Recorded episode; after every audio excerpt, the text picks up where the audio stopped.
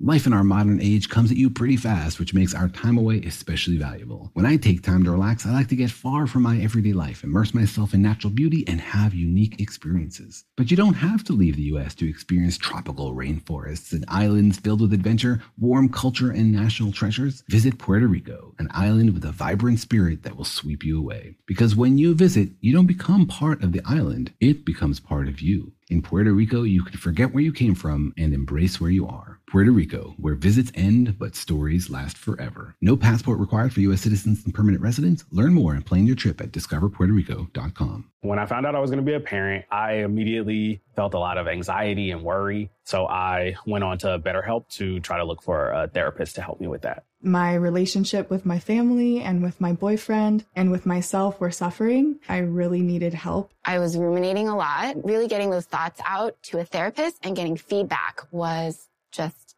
life changing. If you're thinking of giving therapy a try, visit betterhelp.com slash stuff today to get 10% off your first month. That's betterhelp, H-E-L-P dot com slash stuff. Hi, friends. Sugar is delicious and it is also uh, not very good for you. And we did an episode on sugar from June 12th, 2014. Sugar, colon, it powers the earth. And it truly does. It's a lot to this one. We probably could have done a two parter, but we shrunk it down into one episode as we try to do. And here we go with sugar right now. Welcome to Stuff You Should Know, a production of iHeartRadio's How Stuff Works.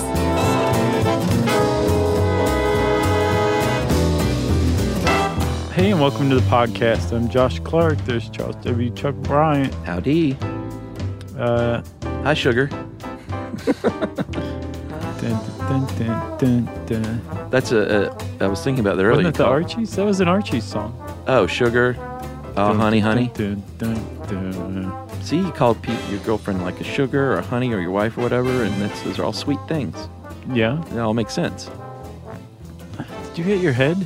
Yeah, I mean, you wouldn't call uh, you call your wife something bitter, Right. you know? Like um, like can't do- Korean melon, I was trying to think of something bitter. I couldn't think of anything. uh, arugula. Come here, my little Korean melon. I bet someone said that. Who? I don't know. Someone Korean. No, in Korea they just call them melons. Yeah, that's true. Man, this is the worst start ever. This is the worst ever. I knew we would achieve it. We've been building toward Well, it. we top ourselves every episode, really. That's right. Um, Chuck, Yes, have you ever tasted sugar? I have. I'm trying to bring it back from the brink. yes, I have. I have too. Sugar is a big uh, popular sweetener these days. it is, uh, and it's been around for a while. I don't know if you know this or not, but the, Yeah. it, apparently they think sugar is indigenous to the island known as New Guinea in the South Pacific, Yeah. around Polynesia, and um, that as long as five thousand to eight thousand years ago, the Polynesians were cultivating it Yeah. and going like, "This is the jam." Yeah. It's sweet and yummy and Sweet. gives us energy and makes us fat. Remember that Simpsons where that where I guess Bart grows up to be like a, a paid taste tester Yeah, yeah. and like he drinks that soda and like turns into like this horrible, huge, disfigured thing. and he goes, sweet. And the guy with the clipboard goes, pleasing taste, some monsterism. Do you remember? I don't remember that. Oh, it's a great one. Was that the one where they, it was their all of their future selves? No, it was Okay. like just a momentary daydream. Gotcha. and it, it goes back to like his normal self and he's like cool like he can't wait to grow up to be a professional taste tester Awesome. You know the the table reading we sat out on that should be coming out. i can't wait This year, right? it was a good one yeah it should be coming out It's exciting. I, i'm excited we can't say what it's about No, I think we, we signed don't it. know if we can we're just covering We're gonna err on the side of caution because the last thing we want is for the Simpsons to be mad at us after all these years. for real Yeah. yeah All right. So where are we? Sugar. yeah polynesia, so uh, i guess it apparently island hopped from uh, new guinea across polynesia made its way up to indonesia Yeah. and then finally landed in India. And when it was in India, it really started to spread. Everything spread from India back then. Trade routes. And thanks to the Crusades, it was brought to uh, Western Europe. Well, even before that, the Persians started conquering the land Yeah, and they encountered sugar and brought that with them. that's right. And then you got Columbus. That jerk brought sugar cane itself to the Caribbean and said, you know, like some some root samplings and said, let's try and plant this stuff here. Yeah. And it turned out it was a great place to plant sugar cane. It really was it because boomed. sugarcane is a uh, tropical plant. Yeah, the cane. You can't grow it any just anywhere, No. but you can grow it in places like South America, the Caribbean, Yeah, South southern US. Africa, southern United States. Sure. Hot places, India, as we already mentioned. Yeah. And it just kind of spread like wildfire across the world, especially once Yeah. it came to what's known as the New World, like you said, via Columbus. Unfortunately, it also was a- an it became an agent of slavery. Yes, uh, it certainly did. It fueled the slave trade for quite a while. Um, and then by 1750, there were 120 sugar refineries in Britain. They called it white gold. Yeah. And uh, it was up until that point, it had been kind of a luxury. Well, a a little before that, it be it became a little more widespread. It was a complete luxury, like literally, it was for royalty, Yeah. pretty much. It was so rare and hard to come by. Um, apparently, the first inter the first seaborne international sugar exchange Yeah. was between Venice and uh, England in Yeah. 1319. I saw that Venice was the first place where they were like refining it really well. Right. And the Venetians were, that was a merchant city if there ever was one. Yeah. So they were selling it. And one of the places they sold it, the first place they sold it to overseas was England. And it was in 1319. And they sold 50 tons for what's the equivalent of a, about $11 million today. And that's tons with an N N E, I'm sure. So, yes. And w- right now you could get that for about $20,000. Wow. It was $11 million back then. So it was very, very expensive. But then two things happened that opened the sugar industry and made it available to the general public. Uh, the Reformation, Yeah. which actually strangely led to a decrease in honey because monasteries were the major producers of honey. Yeah, monks beekeepers. kept bees, and the Reformation led to a closure of a lot of monasteries. Yeah. And um, secondly, sugar just became more available. Like those two things happened at the same time, and all of a sudden, it was something that the average person could get their hands on. That's right. And, it was- actually led to a huge increase in tea consumption. Oh, yeah. Because before then, people drank tea, but once they started putting sugar in their tea, they were like, "We love tea," Right. And that's when it became like the the national drink of uh, Great Britain. Man, I love a, a, a good English tea with a little cream and a little sugar in it. Yeah, Just delicious. you a tea guy? I like the herby kind more. No, I like it all, man. I love green tea. I love uh, English breakfast tea. I love black tea. I'll even do a little. I'll chai it up every now and then. Oh wow, I'm uh, I'm into all of it. that's a wild side walk right there. Uh, and from about 1792 to 1815, there was a lot of warring going on in Europe, and there were naval blockades by Britain that uh, basically Europe needed that sugar fix, and they were like, "But you can't cut us off. Right, we yeah. love sugar now." Come on, man. And so in 1747, they realized that the sugar beet, which is the other way you can get sugar, was a great way to do it. And that's how they get their sugar today still. Yeah, And the beet is, um, looks like a beet that's not purple, it's a root. right. And it grows up out of the ground, looks like a little, uh, just sort of whitish, light It brown. looks like a turnip, yeah, sort of like a turnip. but it's sweet. It is. About 17% of the sugar beet is, uh, can eventually become sugar, as opposed to only about 10% in the cane. Right. which I thought was unusual. Yeah. So you have these two plants that can be processed separately, independently, and both will produce a sugar indistinguishable to the average person. Yeah, cane pretty, or beet, pretty neat. Pretty neat. And the reason why, Chuck, the reason why that why it would be indistinguishable is because all plants have sugar. That's right. Uh, it's a carbohydrate, a simple carbohydrate, and um, sugar is a part of photosynthesis. But you can't go out and get you know a blade of switchgrass and get enough sugar out of it to make sugar, Right. even though there's sugar in it.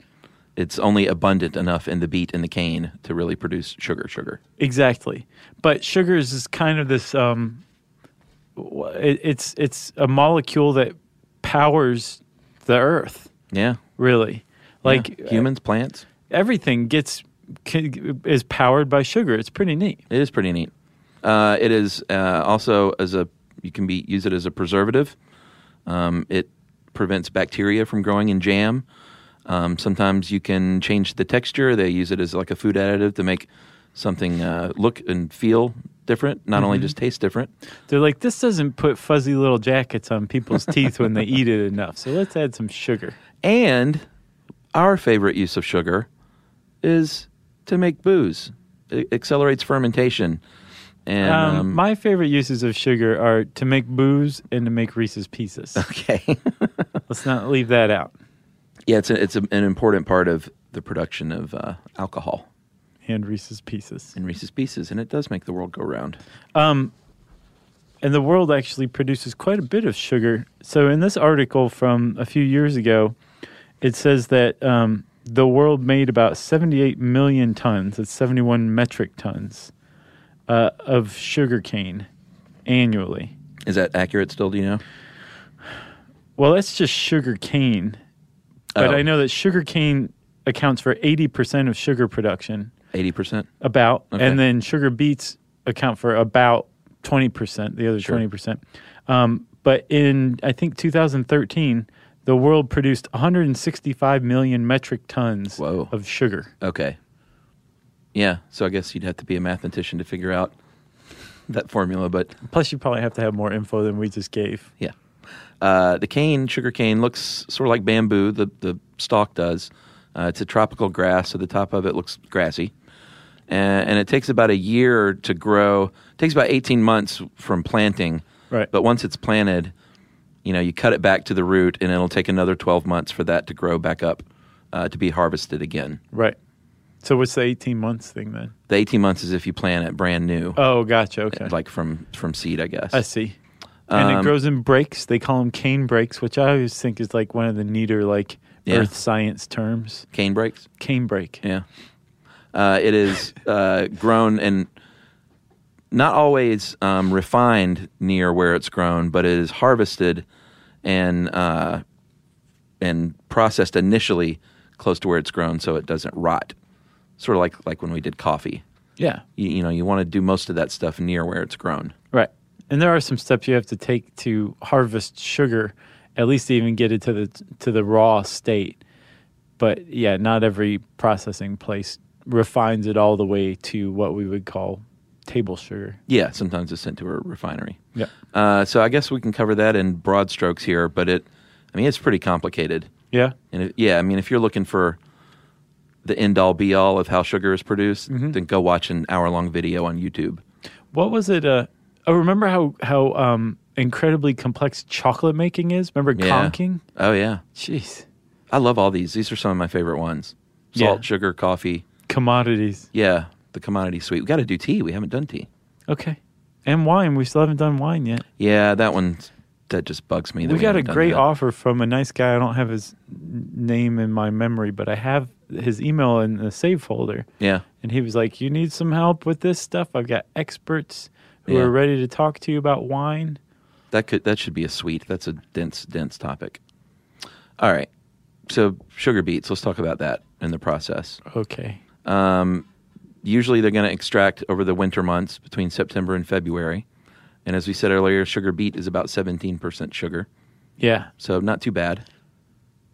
Bang for your buck wise. right. You know, Nothing- I mean, considering the cane is only 10%. Yeah. I mean, you could pick it up and eat it and be like, This is pretty sweet. Oh, yeah? Seven, I I guess 17%.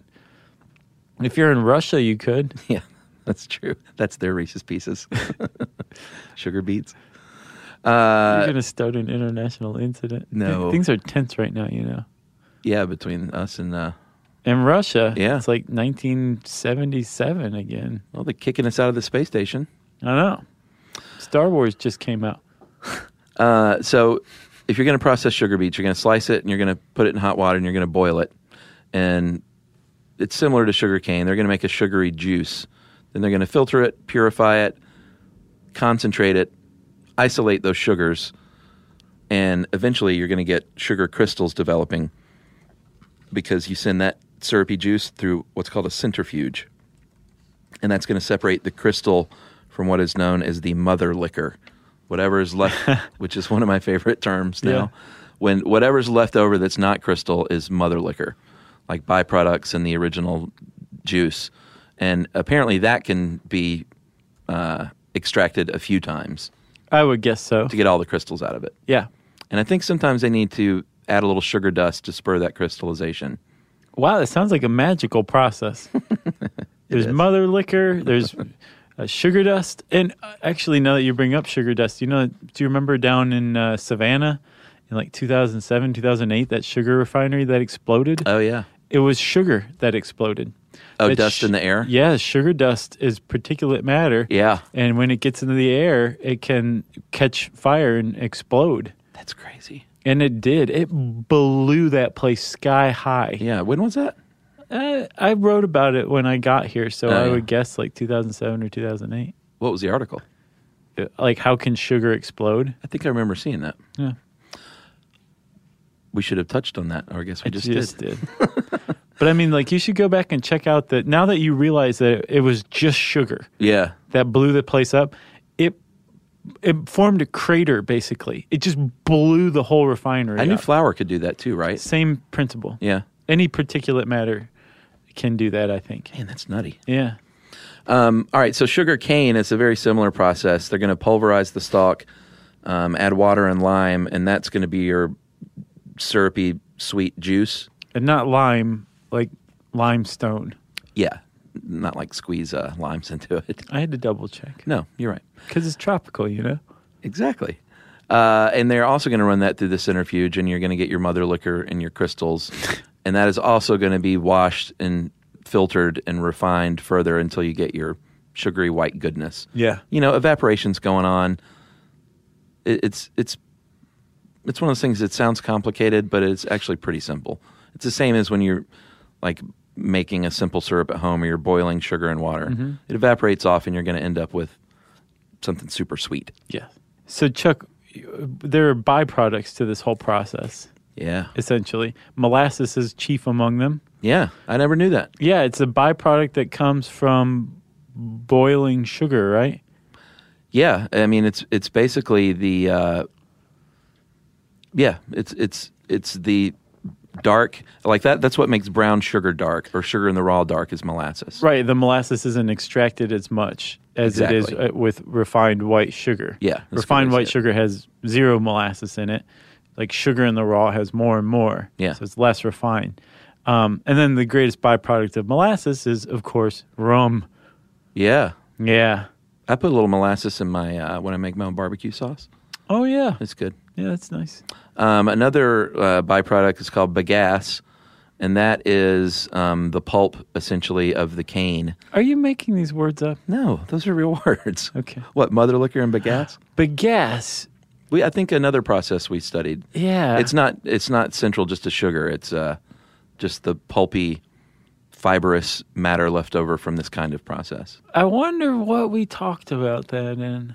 Was it was it coffee? No, Maybe, maybe. maybe. But the bagasse is used. Is it bagasse? Because I think I remember us discussing whether it was bagasse or bygas. It's bagasse. I listened to it today. Okay. Yeah, we definitely covered that before. I'm starting to feel like an old man because when you when we have 700 topics or so, it- Oh yeah. like I Things seem literally vaguely familiar, but you Yeah. don't want to sound dumb, so you don't say anything, and then you just spend the next week in your I know. head going over this. I'm telling you, one day we are going to re-record a show and not realize it, man. and we're going to hear about it. Well, what was it? It was Crystal Skulls, well, we never released that one. right? But remember, I was like, I thought for sure we recorded this. Yeah. No, Dreams. That's Oh, what yeah, it yeah. was. We went to record Dreams, and we just were.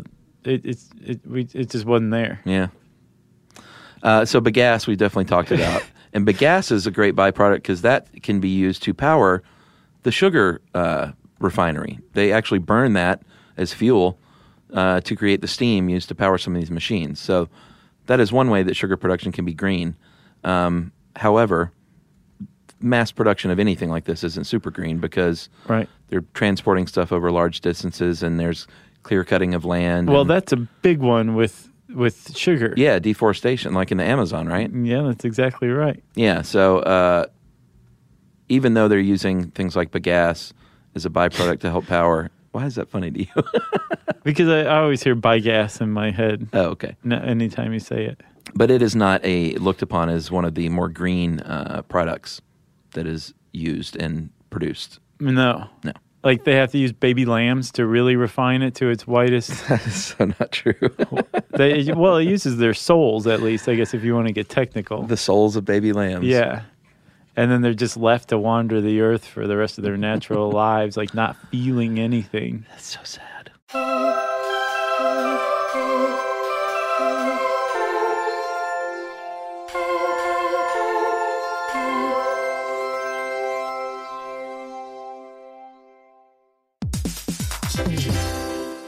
All right, game off. Let's pause here to talk more about Monopoly Go. Because in Monopoly Go, you can team up with your friends for timed tournaments where you work together to build up each other's boards. It's very nice. That's right. And the more you win together, the more awesome prizes you unlock. And there's so much to get. I'm talking about unique stickers that you can trade with friends to complete albums for big prizes, cool new playing pieces to travel the boards with, or hilarious emojis for taunting friends when you smash their buildings or heist their vaults. Plus, Monopoly Go feels new and exciting every day with constantly changing tournaments and challenges, like digging for treasure or a robot pachinko machine. And there's always new timed events that help you win big, like massive multipliers for everything you win or rent frenzies. That's right, there's always something fun to discover in Monopoly Go. So get off the bench and go download it now for free on Google Play or the App Store. Game on!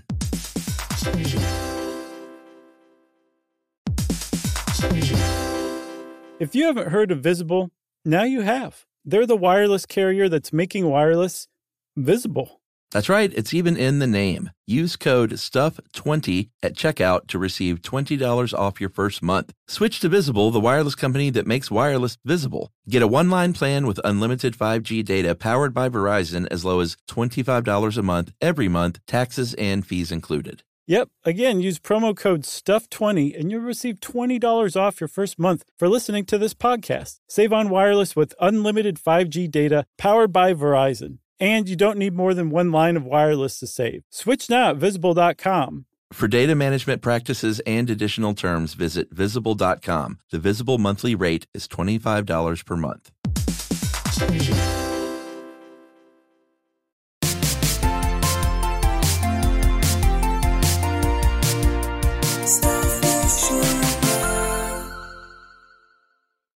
So there's a lot of types of sugar. There are. Um, when you think about sugar, uh, especially here in the West, you think, oh, that really white, like really pretty powdery, granular stuff. Yeah, And that's called table sugar. And that's what's known as sucrose. that's right. And sucrose is 50 50 glucose and fructose. Yes. Sucrose also apparently occurs naturally, but there's a lot of different types of sugar that you're going to find in plants uh, and from some animals too. Oh yeah. Yeah, so cow's milk Sure. contains lactose and galactose, Yes. uh, both of which are sugars. Yeah. Sucrose, again, that's typically table sugar, but I believe you can find that in plants. Yep. And that's glucose and fructose, like you said. Yeah, and it's 50 50 even. One molecule glucose, one molecule fructose. Put them together, you got sucrose. That's right. Fructose is commonly found in fruits. Yeah. Uh, it's also found in honey, fructose is. Yeah. And then um, glucose, this is the one you commonly think of when you think the body and sugar, because glucose is what the body runs on. And we'll talk about that a little more in depth in a little bit. Yeah. And that's in honey and fruits and veggies. Yep. Uh, and then something called xylose, which I'd never heard of. That's in wood and straw.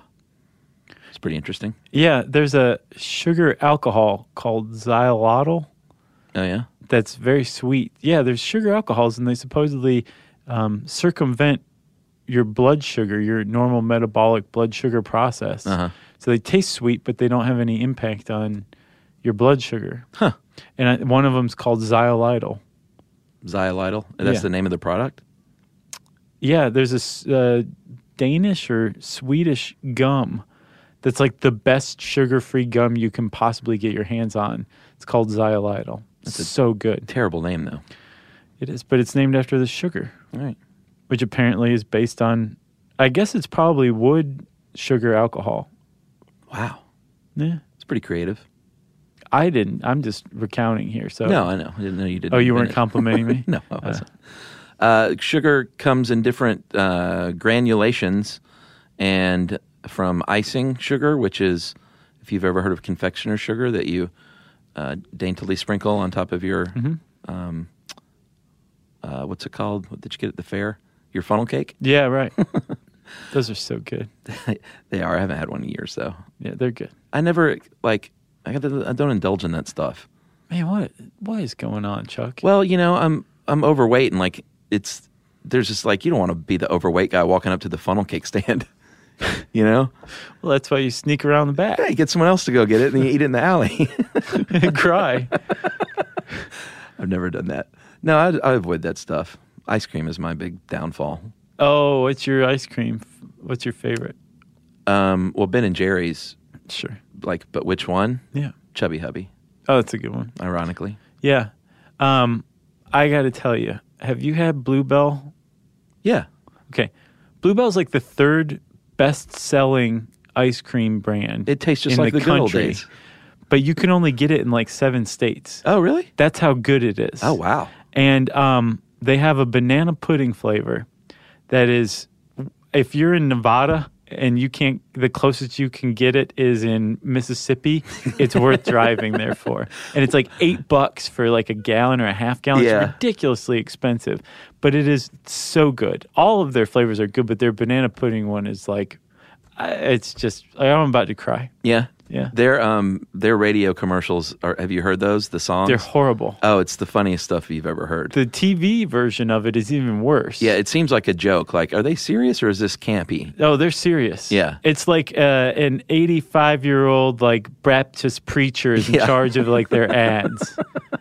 it's it is it's campy. It's so it's it, it- and they don't mean it to be. It is. For those of you who don't know, the songs, it's literally like, you know, Mama's baking the apple pie and putting it in the windowsill, and like the picket fence is outside, and we're eating bluebell ice cream because it tastes like the good old days. Right. It's really funny. It rhymes more than that, but that's Yeah. the gist of it. I'm sure it's on YouTube. Just type Bluebell ice cream ad. Yeah, it's good stuff. Um, man, that was a nice sidetrack. So then you got castor sugar, which is uh, larger than powdered sugar but smaller than granulated sugar. Yeah, which I didn't know about until like a couple months ago. I don't remember what recipe it was, but there was a recipe that Yumi was making that like called for castor sugar. And she was like, "What?" Yeah, both of us were. Yeah, you apparently you can make it if like with the coffee grinder, you can grind your regular sugar. Yes, she came across that. I think Yeah. we finally found her. She ordered it online or something like that. But was she making a meringue? Because they they're used a lot in meringues, evidently. I'm, I don't remember. Maybe I don't remember. Did she make making you a banana pudding? meringue. what did she need that for? No? I'll, I'll figure it out on my own time and let everybody know in the next episode. How about that? Rather Sounds than good. all of us sitting here until I remember what the recipe was, and then I pick up the phone and call her and ask. Right. That's good radio, my friend. Yep. Uh, then you have your granulated sugar, and this is your table sugar, and then you've got preserving sugar, which looks sort of like sort of rock salty. It's chunkier, or like sea salt, Right. Coarse sea salt, Sweeter than sea salt, though. and that's used to preserve. Yes, much sweeter. Yeah, because that's another property of sugar is it's a preservative as Yeah. well. Um, y- you can uh, throw it into some jam if you want, make it extra sweet, but it'll also keep the bacteria away at bay, That's right. which is why, uh, like you said, simple syrup can last for so long. Yeah, you can just make that and put it on your bar at room temperature, right? Yeah, Like in a I bottle. keep it in the fridge, but yeah, You keep it on hand, mm-hmm. make it yourself. Yeah. awesome. it's very easy. Plus, also if you like toss some lavender in there, Yeah. got lavender simple syrup, which goes with anything with gin in it. Yeah, Oh, it's so good. Um, you can put in some like uh, allspice and some anise seed and stuff like that. you ever Make use it lemon nice. verbena? No, but I have made lemon like just from the um, the the peel.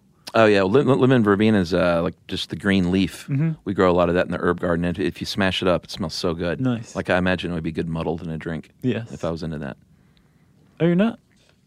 you know that I'm not into the cocktails. I thought you were. No whiskey over ice. yeah, That's but it. you can jazz it up a little bit here or there. No, not me. Okay. Uh, so I guess we should talk a little bit about high fructose corn syrup. Uh, we did a whole show on it, Yeah. which you can go back and listen to. But it bears mentioning here because there's a lot of uh, it gets a bad rap, um, and the evidence is sort of inconclusive right now. Yeah. uh, Yeah. I think what we determined is it's not necessarily any worse for you than sugar, but it's in a lot more stuff, and you may not know it. I don't remember what we concluded. What my understanding is at this point, and that was from 2009. Yeah, Um, there's a really great article on the New York Times called "Is Sugar Toxic?" It's very long, Yeah. but it's very in depth, and it really goes into the um, the the the evidence that's out there that it really is. what are the highlights? Well, like you said, high fructose corn syrup isn't molecularly different very much from sucrose, which is 50 50 sugar. Yeah, Most high fructose corn syrup, or the stuff that's most widely used, is like 55 45 fructose to glucose. right. Okay. So that 5% difference um, in fructose shouldn't make much difference Yeah, but apparently it does.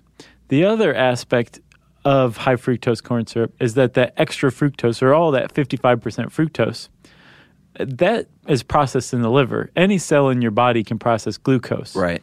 When you eat something that has glucose in it, uh, your, it, your pancreas releases insulin. And insulin goes, hey, open up cells. Yeah. And the glucose goes in and it's converted, its biochemical energy is converted to ATP. And then you have this packet of energy that can be used by any cell. Yeah. Any cell can do that, which means your entire body can metabolize glucose. Fructose has to be broken down into glucose. Right. And that's done in the liver. Right. Now, the liver has some options to it, Chuck. When it's presented with fructose, it can use it for energy. Yeah. It can convert it into fats in the bloodstream, which are called triglycerides, Yeah. or it can convert it into fat stores. Fat, Yeah. right? That's if you have too much of it, right? Yeah. Now, with high fructose corn syrup, apparently evidence shows that when it hits the liver, it's just automatically converted to fat. Yeah. And that the speed with which it's metabolized also m- has an effect on how much or how frequently it's converted to fat. And with high fructose corn syrup, it's syrup. Right. And syrup apparently hits the liver a lot faster than, say, an equal amount of apples that you're getting fructose from. Gotcha. So it's being converted to fat like automatically. Okay. That's why they think that high fructose corn syrup is actually far worse from you than just regular fructose or even sucrose, table sugar. Right. Well, the the obesity epidemic has sort of matched year to year with the introduction of high fructose corn syrup. Yeah.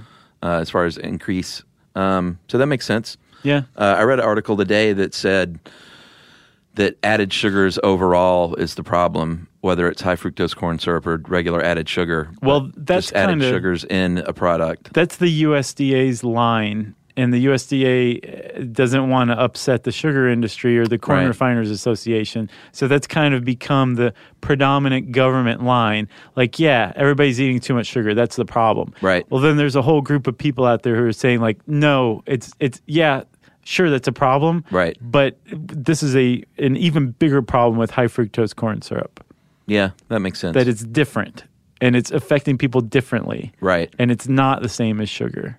Well, I think a lot of people think that we're ingesting too much corn based products, period. Sure. We need to do GMOs at some point, too. You know, Yeah. everyone keeps calling for it. Some guy sent us a Monsanto. book on it. Yeah? Yeah. Oh, yeah, yeah. Did you read it? No, Not I yet. haven't read it yet. Apparently, 16% of Americans' calories come from added sugars, which is just like totally empty calories. so again, there's a, there's a big dis- there's an argument over those numbers. Yeah, sure. No one really knows, but supposedly the numbers are very are artificially low. Um and that the average American eats about 95 pounds of sugar a year. Oh, yeah? Yeah. Wow. and the global average is something like um, 66 pounds but israel eats something like 145 pounds Really? per person per year Wonder what that's from. Uh, sweets Yeah? they eat a lot of sugar Packaged foods? yeah Um, are we done with HFCS then? For now, Yeah. I go back and listen to that episode. It was a good one. One of my favorites. yeah. It's been a while. I meant to re-listen to that, but I didn't get a chance.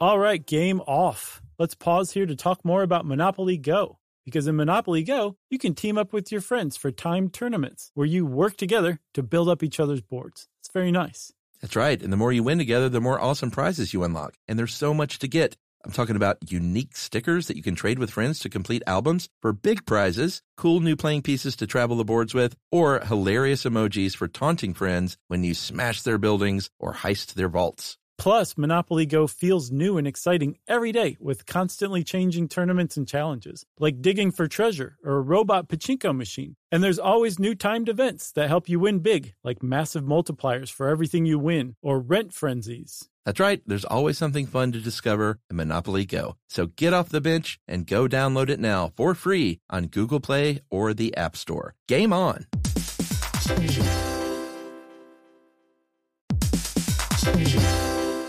If you haven't heard of Visible, now you have. They're the wireless carrier that's making wireless visible. That's right, it's even in the name. Use code STUFF20 at checkout to receive $20 off your first month. Switch to Visible, the wireless company that makes wireless visible. Get a one line plan with unlimited 5G data powered by Verizon as low as $25 a month every month, taxes and fees included. Yep, again, use promo code STUFF20 and you'll receive $20 off your first month for listening to this podcast. Save on wireless with unlimited 5G data powered by Verizon. And you don't need more than one line of wireless to save. Switch now at visible.com. For data management practices and additional terms, visit visible.com. The visible monthly rate is $25 per month.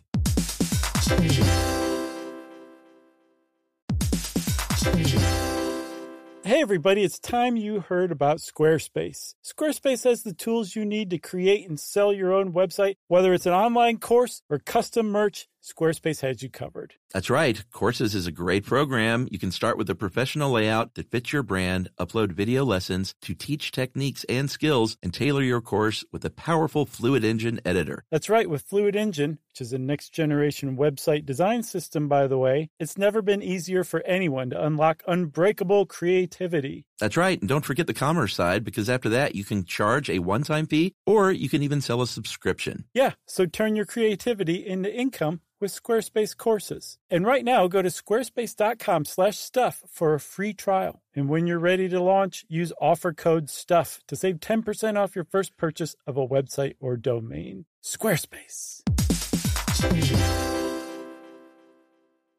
Today's episode is brought to you by Altoids because let's face it, unraveling the mysteries of the universe is tough work. But with Altoids, your breath will be stronger than a black hole's gravitational pull, more intense than an alien abduction, and more reliable than your phone's battery during a podcast marathon. When it comes to needing intense freshness, Altoids have you covered. Altoids are stronger than your favorite conspiracy theory, more intense than the latest true crime docuseries, and more reliable than a Bigfoot sighting. They're not just mints, they're curiously strong mints. Find Altoids in the checkout aisle. Grab your tin today.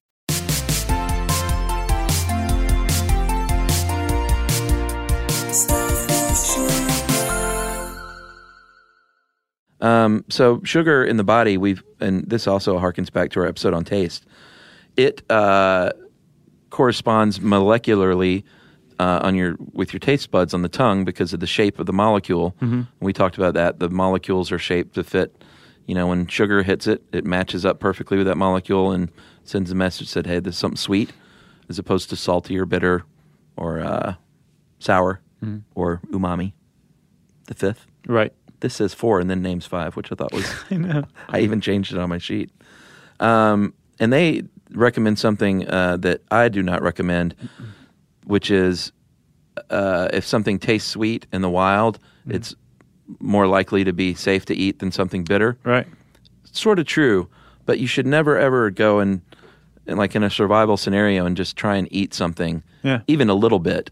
Um, there's a test you can do, which I won't get into, but it involves like rubbing on your skin 1st waiting a certain amount of time, then maybe touching it to your tongue, waiting a certain amount of time. But you should never just go like, I wonder if this is edible. Let me taste it. Right. It's not a good idea, Good going. even if it is sweet. You're a survivalist. Uh, I know some things. So, you know, we said uh, sugar is found in all plants, Uh-huh. just to varying degrees. Um, and plants create sugar as a byproduct of photosynthesis, and they use it for energy, for growth. They also use it to, uh, they take sugars and turn them into more complex sugars Yeah. to use for like um, cellular structure, like cellulose. Um, but they also use sugar in their nectar to attract p- uh, bees and other things to help them pollinate Yeah. and, and propagate their species. Because it's sweet stuff. Yeah. I love it when I see the little bee getting in there, getting a little something sweet. yeah. I feel like they're getting a little treat. you know? That's right. And then they're vomiting it up and we eat it as honey. That is true. Uh, sugar is bad for your teeth. Everyone knows that. Um, specifically, when you eat sugar, it's going to form something called a glycoprotein, that little sweater on your teeth. And bacteria love to eat that stuff. Yeah. And then they love to poop out uh, lactic acid afterward onto your teeth. Yeah, specifically Streptococcus mutans. That's the culprit for cavities. Really? Mm-hmm. We've said streptococcus before. and That's not a good word. No, but there's different kinds of strep. Okay.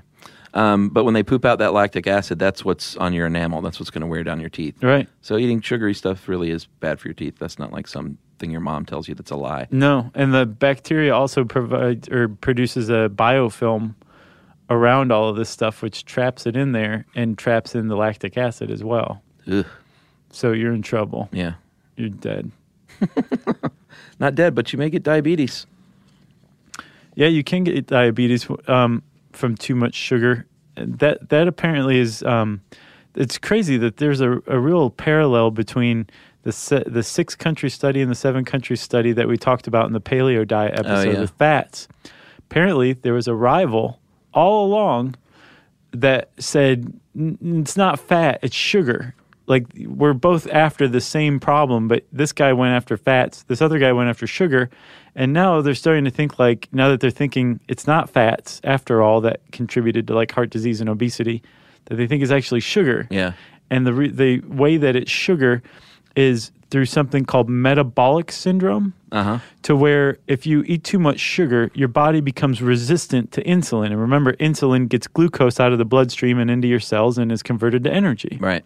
Well, if your body starts sucking at doing that, Yeah. then you have a lot more glucose in your bloodstream, which means your pancreas is producing more and more insulin. Right. Insulin, remember, triggers fat storage. Yeah. So you have more and more insulin, you have more and more fat storage, you have obesity, you have heart disease. And they think that possibly the number one contributor to heart attacks is metabolic syndrome. And not necessarily saturated fats. Right.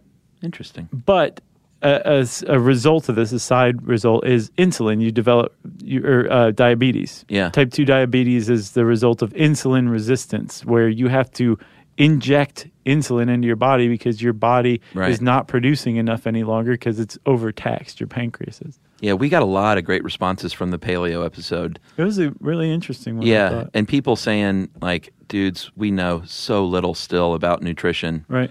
and things are changing so much uh, with the things we eat and put in our body that it's hard to keep up. Which is why it's so insulting when some industry that has a vested interest in Yeah, so they got it all figured out. yeah, and don't worry about it. Just keep eating it. You know, Yeah. that, that's uh, that's insulting. Uh, all right, can sugar power your car? Yes, How? I'll explain. there's a couple of ways. Um, so there's uh, sugar-based ethanol, which Brazil was basically running on for many years. Yeah, I didn't realize that they're Yeah. big into flex fuels and uh, ethanol. They were basically energy independent in the first decade of the, the 21st century because they said we're tired of being dependent on foreign oil. Yeah, let's figure something out. And they did. They put That's all make- their that stock. makes a lot of into, sense. They yeah they they started looking into sugarcane, making ethanol from sugarcane, and you know there's like corn based ethanol, which um, right. Chris Paulette and I talked about in the Grassoline episode. Yeah, I remember that. And apparently, sh- ethanol made from sugarcane has 800 times more energy output. Yeah. And so they were making ethanol in a, in 2008. 50% of the fuel sold in Brazil was ethanol That's awesome. made from sugarcane right there in the country. Well, then gas prices lowered and um, people started using gas again because they'll use whatever's cheapest. Right. But Brazil, even though it's on its heels, the ethanol industry there is, they proved it's a completely viable alternative fuel. Yeah. The problem, though, again, with um, refining more and more sugar for these purposes are, is deforestation Yep. and uh, worker wages. And I feel like anytime we've covered any commodity like this, there's some worker somewhere in the world getting screwed over. Right. Uh, and sugar's definitely not any stranger to that process. Well, also, it drives up food prices too. yeah. um, because if if there's two different huge sectors competing for the same commodity, like there, it's going to drive the price of that commodity up. Yeah. That's true. So if you have energy and food Right. going after sugar, the price of sugar goes up. Right. I wish people could have seen that demonstration. It really brings it home.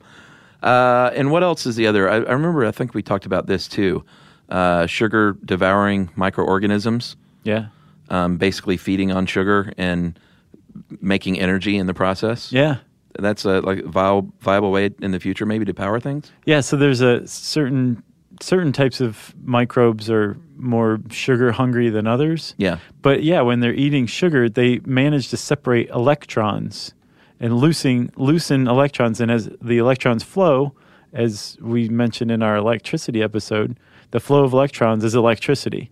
So if you direct that flow across like some something that can use it, you create a current. Yeah.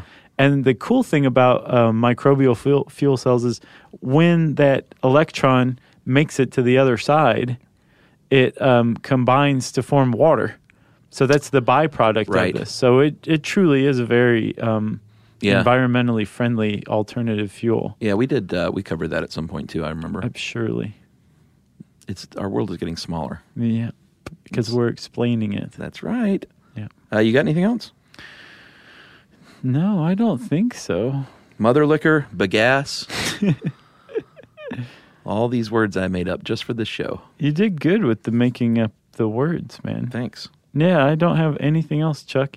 Um, but if you want to learn more about sugar, I'm sure there's some words we left out of this article. You can type sugar into the search bar at howstuffworks.com. And uh, since I said search bar, it's time for listener mail. Uh, I'm going to call this refuting listener mail. We read a listener mail from a creationist not too long ago. Man, that got a certain response from some quarters. Yeah, so then a lot of people write in responding to that listener mail. So we might just continue this for the next year, just reading rebuttals. Okay. Uh, hey guys, you received an email from a creationist explaining that both creationists and scientists believe in natural selection and that both groups believe in microevolution but disagree on macroevolution. Uh, what the person did not mention is that macro and microevolution describe the same process of natural selection just on different timetables. Uh, micro is short term, macro is long term. It simply does not make sense that natural selection works on the short term but is somehow reversed on the long term. Natural selection introduces changes to a population subgroup as they adapt to their environment. If the changes are small, the population subgroup can naturally breed with the original population. That is microevolution. Okay. Once the changes are sig- significant enough that the subgroup can no longer naturally and successfully breed with the parent population, the subgroup is considered a new species. That's a special event. That is macroevolution. To believe in micro and not macro is to ignore how nature works. Uh, say you put two separate populations of the same species put in very different environments. Each population would slowly adapt to its new environment and change over time, microevolution. Each group will become better adapted to its new environment, and the differences between the two groups will only grow in time. Uh, however, if you don't believe in macroevolution, you don't believe in new species. So you have to believe that no matter how different each group becomes, nature does not work like this. Uh, also, the previous writer claimed to be a creationist botanist, and that is like a doctor that does not believe in germ theory. I'm sure they might exist, but I would definitely take their expertise with a large dose of salt. Quite a rebuttal. Yeah, and I didn't have a name. I feel bad, so I'm just going to say thanks, you. Thanks, Richard Dawkins. Yeah. Appreciate that. So the uh, uh, Evolutionists have rebutted. What say you, creationists? Let us know. and everybody, stop tweeting and, and sending emails about how dare we put a creationist's views on in listener mail. Yeah, we- yeah, we it's got no all way to that. go through life trying to silence your opponents. You, Yeah. you debate and engage. I was surprised. There were a lot of people that said you shouldn't give equal time to this stuff because it's just not true. Yeah, somebody said, um, I, I thought Discovery stood for something. Interesting. Yeah. Well, hey, I, I- I think uh, debate is healthy, and they think you're not right either. So, like, you know, Yep. Debate is healthy, Chuck. exactly. Um, if not, Bill Nye wouldn't have done it. Boom. if you want to contribute to the debate, we want to hear from you. You can tweet to us at SYSK Podcast. You can join us on Facebook.com slash Stuff You Should Know. Send us an email to stuffpodcast at howstuffworks.com. And as always, check us out at our home on the web, stuffyoushouldknow.com. Stuff You Should Know is a production of iHeartRadio's How Stuff Works. For more podcasts from iHeartRadio, visit the iHeartRadio app, Apple Podcasts, or wherever you listen to your favorite shows.